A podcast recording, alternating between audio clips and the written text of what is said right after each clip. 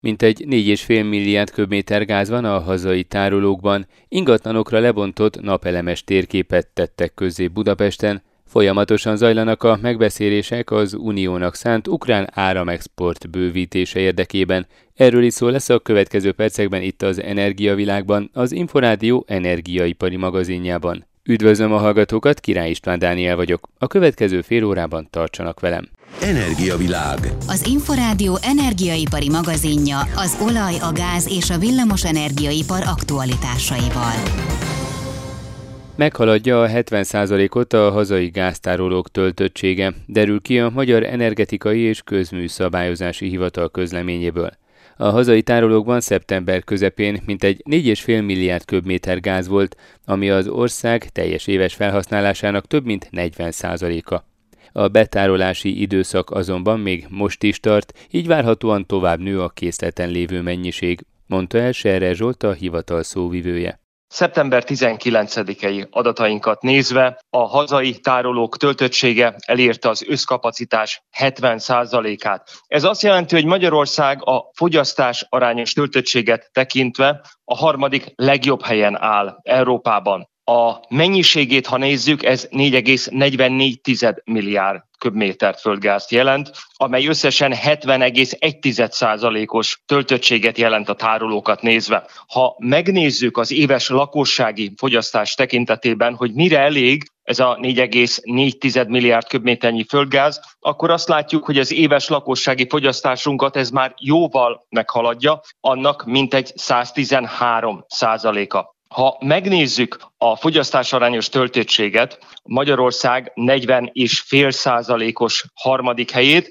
akkor csak két ország tud minket megelőzni, egyrészt Ausztria, másrészt Szlovákia. Itt viszont megjegyzendő, hogy mind a két ország jelentős mértékben tranzittárolást is végez. Ez a 70 százalék, ez a kereskedelmi tárolókra értendő csak, vagy ebben benne vannak a stratégiai tárolók is? Ez valamennyi hazai földgáztárolót jelenti. Ugye a hazai földgáz felhasználás éves szinten nagyjából 10 milliárd köbméter. Mennyi lenne az a minimális mennyiség, amely az előírásoknak már megfelel? Az Európai Unió gáztárolási rendeletében foglaltak szerint Magyarországnak november 1-ig 5 éves átlagfogyasztása 35%-át kell kötelezően elhelyezni a tárolóban. Ez összesen 3,65 milliárd köbmétert jelentene. Szeptember 19-ig viszont már az elmúlt 5 éves hazai átlagfogyasztás 42,5%-át helyezte el a föld alatti tárolókban az ország. Ha megnézzük ezt, hogy mit jelent a szeptember 19-i adatainkat vizsgálva, a magyar földgáztárolók fogyasztás arányos töltöttségét, akkor ez 75%-kal meghaladja az európai földgáztárolók átlagát, amely a szeptemberi adatokat nézve 23,2%. Mikor kezdődik a kitárolási időszak? A kitárolási időszak a fűtés megkezdésével kezdődik, de mindaddig folytatódhat a betárolás, ameddig a fűtési időszakot nem kezdik el. Általában október 1-ét szokták céltátumként meghatározni, de ez természetesen függ attól, hogy milyen hőmérsékleti viszonyok vannak. Az előző évek hasonló időszakában mekkora volt a töltöttség idehaza? Azt a két évet kivéve, amikor rendkívüli volt a betárolásnak az aránya, körülbelül hasonló arányú betárolást végzett az ország, természetesen akkor más pénzügyi keretek között. Az Európai Unió országaiban egyébként már részben említette, de hogy áll a tárolói töltöttség, hogy áll a betározás? Ami a fogyasztás arányos töltöttséget illeti, ott az Európai Unió átlaga szeptemberben 23,2 százalék volt. Számos ország eszint alatt áll a tárolással. Ezek között talán a legjelentősebb piacsal rendelkező Németország, ahol 22,2 százalék, de vannak olyan országok, ahol 10% körüli betárolási mennyiséggel rendelkeznek csak akkor összességében értendő ez a 23 százalék, ami nagyjából vagy kicsit több mint 100 milliárd köbmétert jelent, mert ugye az éves uniós gázfelhasználás nagyjából 500 milliárd köbméter körül alakul. Ez ennek a 23,2%-át jelenti. Minden esetre valamennyi országnak megfelelő előírása van. Mint említettem, Magyarországnak a vonatkozó szabály szerint november 1-ig 3,65 milliárd köbmétert kell elhelyezni a tárolókban. Minden országban ez természetesen más mennyiséget jelent ahhoz, hogy a megfelelő mennyiség a lakosság ellátásához, illetve a gazdaság az intézmények ellátásához a téli fűtési szezonra rendelkezésre álljanak. Serre Zsoltot a Magyar Energetikai és Közműszabályozási Hivatal szóvivőjét hallották. Energiavilág. Az energiavilága a világ energiája. Jelentős villamos energiatermelési potenciál rejlik Budapest ingatlanjaiban, pontosabban azok tetőszerkezetén. Ezt mutatja be a Budapest Solar térkép, amely házakra lebontva grafikusan jeleníti meg, hogy melyik ingatlan milyen mértékben tudna beszállni a termelésbe. Az ingyenesen elérhető adatokról és azok pontosságáról Ámon a Dáta főpolgármester klímaügyi főtanácsadóját Domani Csandrás kérdezte. Azt egyrészt mi magunk szerettük volna megtudni, hogy nagyjából mekkora potenciál van Budapesten napenergia szempontból. Másrészt ezzel információt szerettünk volna nyújtani, és szeretnénk nyújtani a budapesti háztartások számára, vagy társasházak számára, mert ez egy objektum, vagy épületszintű térkép, ami elég hosszú ideig készült, és így aztán legalább viszont pontos is. Ezzel gyakorlatilag bárki meg tudja nézni, hogy a saját épületén, ami 2016 előtt épült, az mekkora napelem potenciált, vagy napenergia potenciált rejt a tető és ez gyakorlatilag egy információs felület és információs applikáció, másrészt viszont természetesen szemléletformáló is, mert nyilván így sokkal jobban fogják tudni emberek értékelni azt az energiát, ami bejut a lakásukba. Mi alapján készült a térkép tájolás szerint, hiszen statikailag nyilván nem tudtak minden épületet megvizsgálni? Nyilván nem, de egyrészt rendelkezésünkre állt a földhivatali adatbázis, amit gyakorlatilag fél évente frissítenek. A Lechner Tudásközpont adatbázisa ez, és erre húztunk rá, vagy simítottunk rá egy másik 3D-s adatbázist, amit a saját cégeink készítettek, és ezen gyakorlatilag már minden objektum megtalálható, ami Budapesten van, az összes épület, a közmű, tehát ami kiáll a földből és látszik felülről, azt egy ilyen pontfelhőben összegyűjtötték ezek a LIDAR-nak nevezett eljárásban összegyűjtött adatok, rendelkezésünkre állnak, és ezután, amikor ez megtörtént, ezeknek a térképeknek az összesimítása, akkor néztük meg, hogy a benapozottság szempontjából ezek a tetőfelületek hogy néznek ki. Tehát például ki tudtuk szűrni a kéményeket, a nagy, magas fákat, amik esetleg árnyékot vetnek a tetőszerkezetre, és igaza van, nem tudtuk pontosan megmondani, és máig nem tudjuk megmondani, hogy statikailag egy-egy épület elbírja-e a napelemeket, de azért nem kellett nagyon félni, akinek viszonylag állékony tetőszerkezete van, arra valószínűleg fel lehet rakni napelemeket is, de hát vannak más korlátok is egy városban, tehát úgy a hálózati felvételi kapacitások, mint mondjuk a városképi korlátozások, azok akadályt jelenthetnek egy-egy épület esetében arra vonatkozólag, hogy ott lehet-e napelemet telepíteni. Mennyire sűrűn vannak ma Budapesten napelemek, és mit rejt ez a térkép, milyen potenciál van ebben, milyen lehetőség van ebben? Ma Budapesten körülbelül 100 megawattnyi napos rendszer található. Ez egyébként nagyjából megegyezik mondjuk Berlinben is 100-120 megawattnyi ilyen erőmű található, ilyen háztartási méretű kis erőmű található, de ebből mi szeretnénk 1500-at.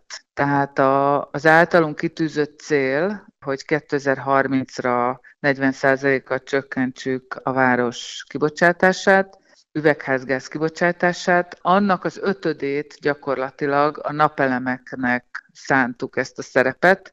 Ezzel, hogyha sikerülne elérni ezt az 1500 megawattos számot, akkor gyakorlatilag azt érnénk el, hogy ma a háztartásokban felhasznált villamosenergiának a széndiokszid kibocsátását elimináljuk, vagyis hát nullára csökkentsük egy szaldós megvilágításban. Tehát ennyivel gyakorlatilag a háztartási villamosenergia kibocsátásokat tudnánk ezzel lenullázni. És hát az összpotenciál pedig Budapesten kb. 5000 megawatt, Ez nyilván napos időszakban használható csak, tehát nem egy folyamatosan villamosenergiát szolgáltató erőműveket hozunk létre, de azért ez egy óriási potenciál. Nyilván ez egy technikai potenciál, ez a szumma potenciál, és ez a mostani technológiai adottságok melletti potenciál, tehát hogyha sikerül nagyobb kapacitású, nagyobb teljesítmény és hatásfokú napelemeket feltalálni, vagy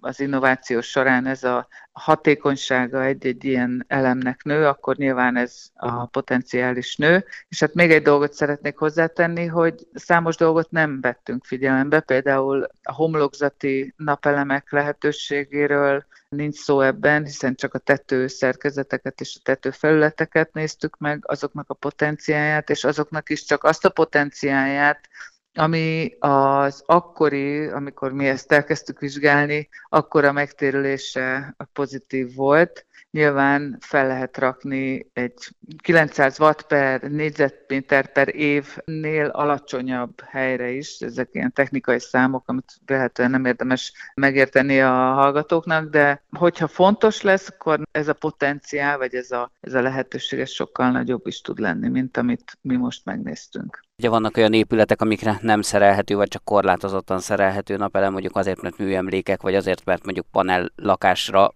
külön lakásonkénti napelem nem szerelhető. Hát a társasházak nyilván az egy nagy fejtörés, mi azon dolgozunk most műszaki szakemberek bevonásával, hogy megnézzük, hogy milyen módszerekkel lehetne például egyenlően elosztani, vagy hozzájutni a társasházakban élőknek a napelemből termelt villamosenergiához, vagy hogyan tudja, és melyek azok a mondjam, milyen határok, ahol mondjuk, hogyha egy vállalkozó például szeretne egy kerületben több házon napelemet telepíteni, és azt a villamosenergiát ő átveszi, akkor milyen módon lehetne ezeket a szerződéseket tető alá hozni, vagy tető felé.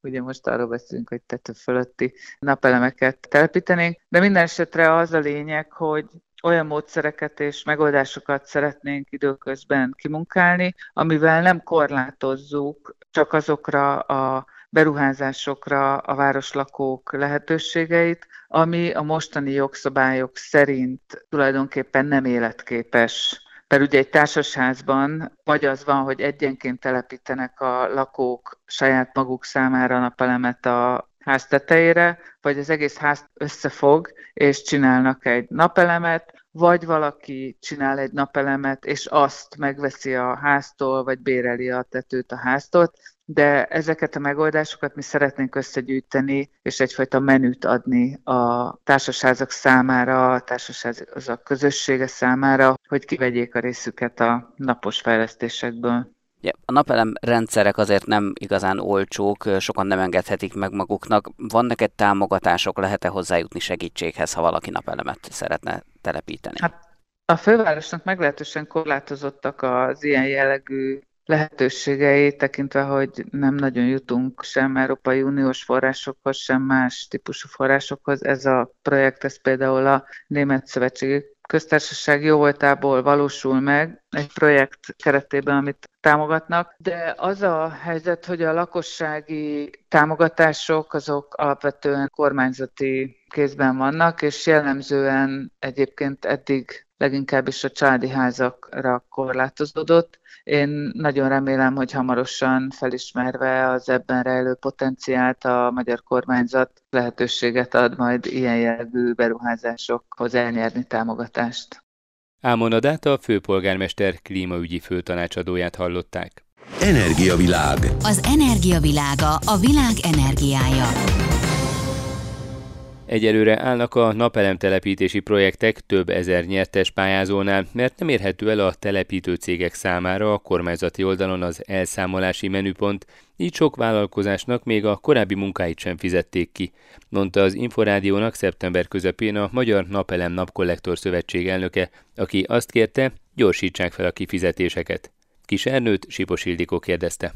Aggodalomra ad okot, az, hogy a jelenlegi formában, ha nem változtatunk a magán a pályázati feltételek, a pályázati keretösszegeken, akkor tarthatatlanná válik, köszönhetően annak, hogy a tavaly novemberben kiirdetett pályázati feltételekhez képest jelentősen megváltozott a piac. Megváltoztak ugye az üzemanyagárak, jelentősen romlott a forint az USA dollárhoz, illetve az euróhoz képest is, ugyanakkor jelentősen nőttek a bérköltsége, például a katarendszer kivezetésével, tehát számtalan olyan költség volt, meg a hatalmas infláció, most már 18%-os, ezek mind elinflálták ezeket a napelemes rendszereknek az árát, és arra tettünk javaslatot, hogy ez a megkérdetett 480 ezer forintos költségkeretet, hogy ő növelje a kormányzat 600 ezer forintra, biztosítanak hozzá forrásokat, illetve azt jelentettük még be, hogy a már augusztus közepén megérkezett pályázati támogató iratok alapján már elindultak az első telepítések, megpróbálták az elszámolásokat a pályázati honlap felületen, az EPTK felületen elszámolni, mindent fel lehet tölteni, kizárólag az elszámolás, nem el hibára. És már négy hete nem működik a honlapnak ez a része, és az émit írásban is, telefonon is az ügyfélszolgáltató több alkalommal kérdeztük, és érdemi válasz soha nem érkezik arról, hogy miért is nem lehet benyújtani az elszámolásokat. Emiatt a tagvállalatok és más vállalkozások rendkívül módon megrettentek. Ugye elég mi is ismerjük a sajtóból, hogy bizonytalanná váltak jelen pillanatban az Európai Uniós források, és hát aggodalomra ad okot az, hogy nem tudjuk, hogy vajon ezek a pályázatok ki lesznek-e fizetve, el lesznek-e számolva. Ez a 43.600 nyertes pályázóra április óta a raktárokban állnak közel 90 milliárd forint értékben a vállalkozásoknak a készleteiben, arra várva, hogy felszeressék a nyertes pályázóknak ezeket a napelemes rendszereket. Nagyon sok vállalkozás fejlesztett hitelt vett föl, beruházott azért, hogy ezt a hihetetlen mennyiségű napelemes rendszert le tudják telepíteni, és azóta ketyegnek ezek a, a hitelek, ezeknek a kamatai, és hát nagyon komoly megterhelést jelent. Kitől várják a megoldást? A pályázat kiírójától várjuk a megoldást, tehát a kormányzattól, hogy kezeljék ezt a problémát, és megnyugtatóan tegyék közzé, tehát megnyugtassák a közvéleményt. Ugye nagyon sok panasz érkezik a tagvállalatainkhoz, azért, hogy miért is nem telepítik, hiába kapták meg a támogató okiratot, pénzügyi kockázatot senki nem tudja fölvállalni, nem tudják megoldani. Tehát jelentősen többe kerül, mindenképpen kell kérnünk plusz pénzt, tehát növelni kell magát a kivitelezésnek a költséget, lehetetlen ennyiből megcsinálni, mint ami tavaly novemberben volt, és ráadásul ugye nem lehet tudni, hogy ki fogja ezt kifizetni.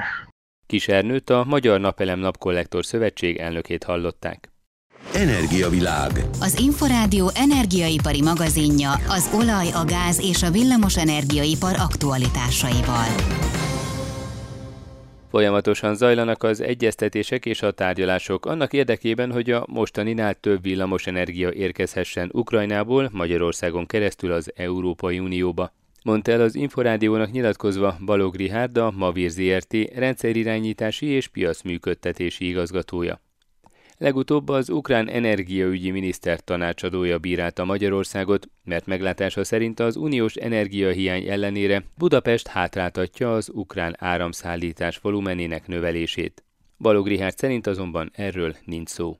Egyrészt vannak azok a műszaki feltételek, tehát egyáltalán az, hogy fizikailag behozható-e Ukrajnából Európa irányába villamos energia. Ez bizonyos műszaki feltételeket teljesíteni kell az ukrán rendszerirányítónak ahhoz, hogy ellátásbiztonsági szempontokból is megfelelő legyen, tehát ne veszélyeztesse az ellátásbiztonságot Európába. Ezen elkezdtünk dolgozni közösen gyakorlatilag a szinkron csatlakozás előkészítése előtt is már, de azt követően nagyon intenzíven, és fokozatosan vizsgáljuk annak a lehetőségét, hogy mi az a szint, ami még üzembiztosan behozható. Erről a európai rendszerintők közös döntés keretében állapodnak meg. Egyébként ez gyakorlatilag az utóbbi néhány hónapot tekintve ez egy nagyjából úgy kell elképzelni, hogy egy folyamatos vizsgálat, elemzés, fejlesztések mellett körülbelül havi szinten van erről döntés, hogy mi ez a maximális mérték, ami teljesíthető és mi lehet a probléma? Hát gyakorlatilag ugye a korábbi állapothoz képest, amikor az ukrán rendszernek csak egy csekély része csatlakozott az európai rendszerhez, egy jóval nagyobb hálózatrész kapcsolódik hozzá, sokkal kiterjesztettebb a hálózat,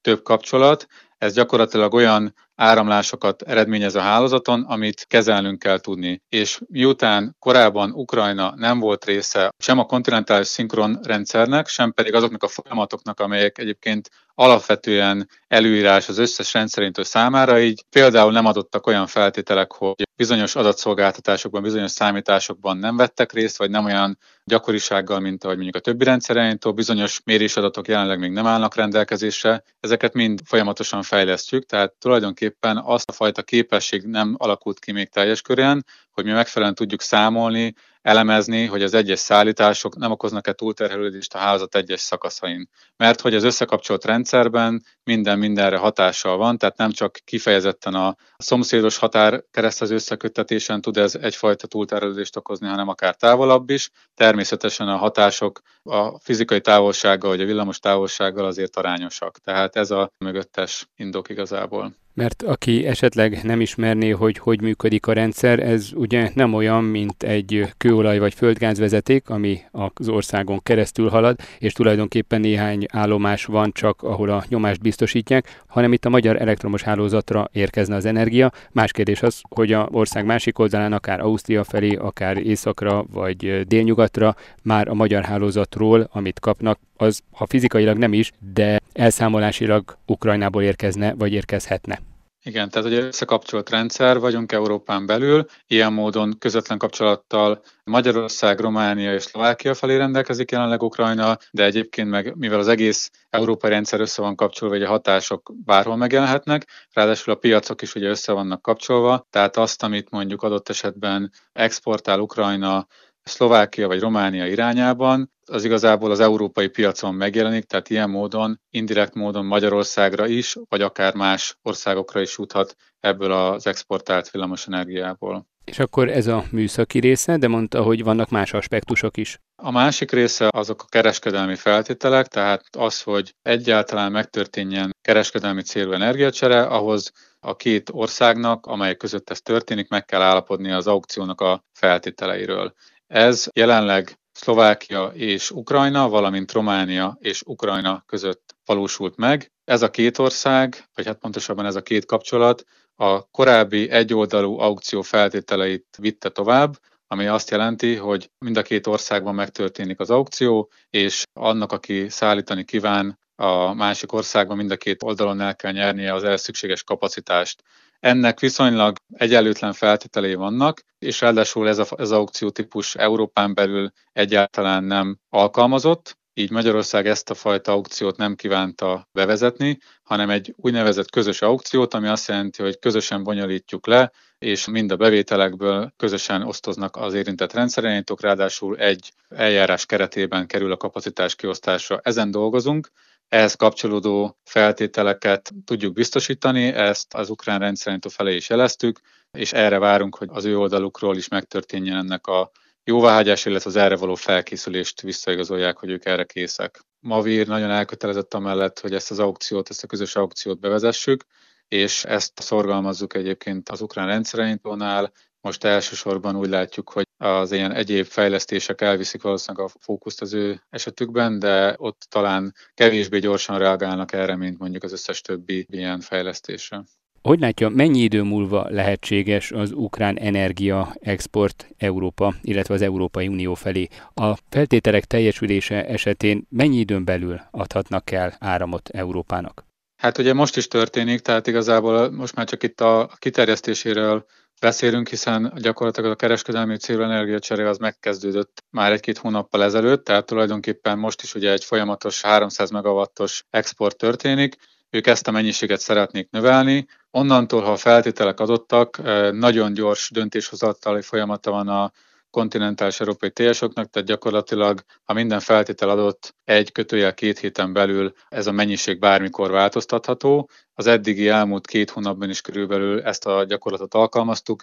100 megawattal indult meg az energiacsere, most jelenleg 300 megawattnál tartunk. A felső korlátot természetesen senki nem látja, hiszen ehhez kellenek bizonyos számítások, de alapvetően van még természetesen növelési lehetőség, ha úgy látjuk, hogy ez nem kockáztatott semmit, amit a rendszerbiztonság szempontjából releváns. És jelenlegi információik szerint mennyi energia eladásra szánt, illetve eladható energia, villamos energia van, illetve lehet Ukrajnában mekkora a kapacitás. A 300 megawattnál akár egy nagyságrendel is több? Ugye erre csak közvetetten vannak információink. Azt tudjuk, hogy a háború kezdete óta a hazai fogyasztás Ukrajnába jelentősen visszaesett, tehát egy korábbi átlagos 20 ezer megawattos csúcs idei fogyasztás körülbelül ilyen 11-12 ezer megawattra esett vissza. Ebből persze lehet következtetni arra, hogy vannak szabad kapacitásaik. Emellett azért természetesen azt is figyelembe kell venni, hogy a háború miatt vannak olyan akár erőművek, akár házati szakaszok, amik nem állnak rendelkezésre. Valószínűleg ez lehet egy akár egy nagyságrendel több. Most itt arra kell gondolni, hogy mivel a fizikai korlátok így is úgy is, tehát a határkező távezeték korlátok ezért ezt befolyásolják. Korai, hogy ebben bármi véglegeset tudjunk mondani, ehhez kellenek ezek a műszaki fejlesztések, amiről beszéltünk. Abban az esetben, hogyha a műszaki fejlesztések megvalósulnak, és a megfelelő dokumentumokat, információkat is megadja Ukrajna, akkor a Mavíron önökön múlik az, hogy mikor és mennyi áramot szállíthatnak, vagy az Európai Unió rendszerirányítóinak közös döntésétől, mert hogy ugye legutóbb az energiaügyi miniszter tanácsadója twittelte azt, hogy Magyarország hátráltatja az ukrán áramexport bővülését hogy mennyi energiát exportálhatnak, az minden esetben közös döntés, tehát az valamennyi európai TSO közösen hozza meg, ahol egyébként az ukránok is most már megfelelő tagként ott vannak, és részt vesznek ezekbe a tárgyalásokba, tehát ez egyáltalán nem Magyarország döntésén múlik. Az, hogy ebből a jóváhagyott mennyiségből mennyi villamosenergia mehet Magyarország irányába, szintén egy közös megállapodás, Egyébként ebben elsődlegesen a szomszédos és közvetlen kapcsolattal rendelkező országoknak kell megállapodnia, de ettől még egy közös döntés eredménye az, hogy mondjuk x százalék tud Magyarország és egy másik százalék a szlovák román rendszerek irányába menni. Hogyha a határkeresztező kapacitásokat nézzük, a három ország közül melyik irányába van jelenleg kiépítve a legnagyobb? Kapcsolatok számát tekintve Magyarország rendelkezik a legerősebb kapcsolatokkal, Ukrajna felé, tehát nálunk van a legtöbb határkező távezeték, a szlovák, illetve a román irányba egy-egy vezeték van, és ugye egyébként még annyi, amit itt talán a sajtóból lehetett értesülni, hogy folyamatban van Lengyelországgal is egy távezeték kapcsolat képítése, de az még gyakorlatilag ugye most nem áll rendelkezésre. Balog Rihárdot a Mavír ZRT rendszerirányítási és piacműködtetési igazgatóját hallották. Energiavilág. Az Inforádió energiaipari magazinja az olaj, a gáz és a villamos energiaipar aktualitásaival. Az Energiavilág az Inforádió energiaipari magazinja ezzel véget ért. A szerkesztő műsorvezetőt Király István Dánielt hallották. Köszönöm a figyelmüket, viszont hallásra!